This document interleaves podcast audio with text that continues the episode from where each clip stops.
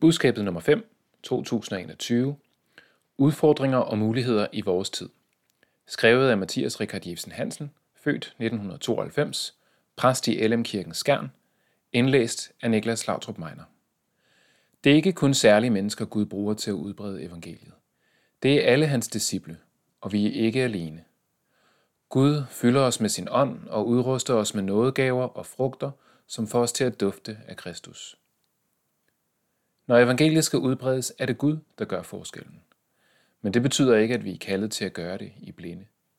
En prædikant tager vare på sit kald ved at læse relevant litteratur, deltage i kurser og arbejde med sin stemmeføring.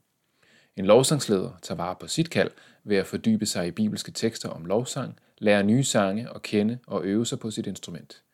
En missionær i udlandet tager vare på sit kald ved at sætte sig ind i kulturen og lære at begå sig på det lokale sprog.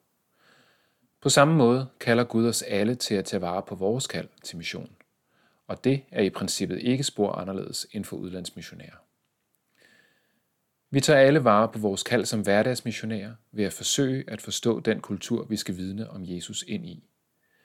Derved kan vi nemlig bedre opdage de anledninger og muligheder, vi særligt i vores tid og kontekst har for at dele evangeliet. Nogle gange bilder vi os ind, at vores tid og kulturelle kontekst er usædvanligt besværlig at missionere i. Men vores tid er ikke unik, hvad det angår. Den amerikanske forfatter Mark Twain er ofte blevet tillagt citatet, historien gentager sig ikke, men den rimer. Vores tid har nogle særlige udfordringer og muligheder, men sådan har det altid været. Mennesker har siden syndefaldet været født med ryggen mod Gud, og det er i forskellige perioder af verdenshistorien kommet til udtryk på forskellig vis. Åndskampen er den samme, og Guds frelsesvilje er lige så stor i dag, som dengang de fleste gik søndagsskole, eller da reformationen fandt sted. Den eneste forskel på vores tid og alle mulige andre perioder i verdenshistorien er, at vi ikke kan holde den ud i armslængde, for vi er selv en del af den. Netop derfor har vi brug for at være opmærksomme på den. Vi skal ikke alle sammen til at være antropologer, sociologer eller idehistorikere. Men vi skal øve os i at forstå vores nabo, ven eller kollega, hvis vi vil nå dem med evangeliet. Og i øvrigt lærer vi også tit os selv bedre at kende, når vi forsøger at forstå det samfund, vi er en del af. Danmark er inden for de seneste årtier blevet tiltagende sekulariseret. Det kan ses på flere måder. Færre går regelmæssigt i kirke. Kristendom fylder mindre i skolernes undervisning, og kristne værdier ses oftere som negative eller reaktionære. Det er som udgangspunkt negativt, naturligvis. For det betyder, at færre mennesker møder evangeliet. Men på en underlig bagvendt måde giver det også nogle muligheder. Mange danskere, især i de yngre generationer, ved så lidt om kirke og kristendom, at det næsten kan være mere spændende og eksotisk end yoga og østlige religioner. Selvom mange klassiske kristne værdier angribes i medier og populærkultur, er der et kæmpe potentiale for en fordomsfri nysgerrighed, særligt i de yngre generationer. Men det kræver, at vi kommer ind på livet af mennesker. I dag går alting meget stærkt. Det oplever vi på mange områder. Gennemsnitsdanskeren skifter langt oftere job end tidligere. Samtidig er den teknologiske udvikling eskaleret, og vi er i takt med det blevet hvileløse scrollere. I min generation kan man nærmest ikke gå på toilettet uden at have sin smartphone med sig. Mange er i større eller mindre grad blevet afhængige af strømmen af opslag på sociale medier. Vi sapper fra det ene til det andet, og færre og færre læser bøger. Fordybelsen er for mange blevet en mangelvare. Det er en udfordring for os som kristne, der gerne vil leve missionalt ved at vise glemt af Jesus i ord og handling i vores hverdag. For vi er selv præget af en kultur, hvor vi foretrækker quick fix frem for fordybelse og det lange seje træk. Det er en udfordring, fordi vi har brug for fordybelsen, roen og langsomheden i vores eget liv med Gud.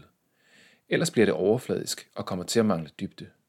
Vi risikerer at mangle det, vi selv skal have næring af, når vi går ud med evangeliet. Dertil kommer, at det at dele evangeliet med andre sjældent er et projekt, der kan klares hurtigt. Ofte kræver det tid, tålmodighed og prioritering. Den helt store nøgle i dag til at nå mennesker er nemlig at tage sig tid til at opbygge en ærlig og oprigtig relation. Da min familie og jeg for halvandet års tid siden forlod København for at flytte til Skjern, fik vi en afskedsgave af vores menighed. Afskedsgaven var et æbletræ. Og men det var lidt omstændeligt at flytte det på tværs af landet, opbevare det i en urtepotte i en måned, mens vores ting stod opmagasineret, plante det i en have, vi kun havde midlertidigt, for så at grave det op og plante det i vores nye have, da vi havde købt hus, sætter jeg pris på træet. Måske endda endnu mere, netop fordi det var bøvlet, og fordi det har fulgt os. Og nu er det altså endelig plantet i haven til det hus, vi regner med at bo i de næste mange år. Nu håber vi så, at træet overlever flytningen, og vi håber og venter på, at træet giver nogle flotte, saftige æbler. På samme måde er det med de relationer, vi opbygger til mennesker over tid. Der er ingen hurtige løsninger, men over tid vil vi blive knyttet tættere til de mennesker, vi har prioriteret. Og når vi opbygger de her relationer, og de vel at mærke ikke er projekter, men oprigtige og ægte, så får vi muligheden for at komme ind bag det overfladiske. Dem, vi opbygger tætte relationer til, er mere tilbøjelige til at dele det svære i livet med os, og til at lytte til, hvad vi gør os af tanker om livets store spørgsmål. Det er her, anledningerne ofte opstår. Og så har det den effekt, som også gør sig gældende med vores æbletræ. Vi kommer til at holde af de mennesker, vi prioriterer over tid. Og det giver næring til vores nød for dem og deres frelse. Det motiverer os til at bede for dem og gribe de anledninger, Gud lægger til rette for os til at dele verdens bedste budskab. I forlængelse heraf er der noget vigtigt, vi skal være opmærksomme på. Vi lever i et samfund, hvor ensomhed fylder mere og mere. Jeg tror, at det ensomme samfund i nogen grad er en konsekvens af det hurtige samfund. Mange, især unge, oplever, at de selv har færre tætte venskaber, end de tror andre har. Det skyldes blandt andet sociale medier og vores frygt for at gå glip af noget.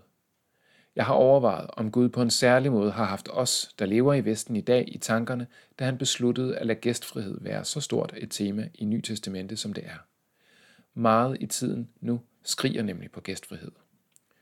Når vi er gæstfri, inviterer vi langsomheden indenfor. Vi bekæmper ensomheden. Vi blotter os og giver derved rum for en dybere relation. Når vi er gæstfri, er vi gavmilde med den allermest eftertragtede handelsvare i vores tid, nemlig vores opmærksomhed. Derfor skal vi benytte vores hjem som en base til at vidne om Jesus. De fleste af os spiser alligevel 21 faste måltider om ugen. Hvorfor ikke tage et enkelt eller to med naboen eller børnenes klassekammerater? De fleste af os bor midt i blandt mennesker, som har desperat brug for at lære Jesus at kende.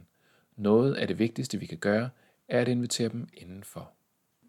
Du kan finde flere artikler eller bestille et abonnement i trygt eller digital form på budskabet.dk.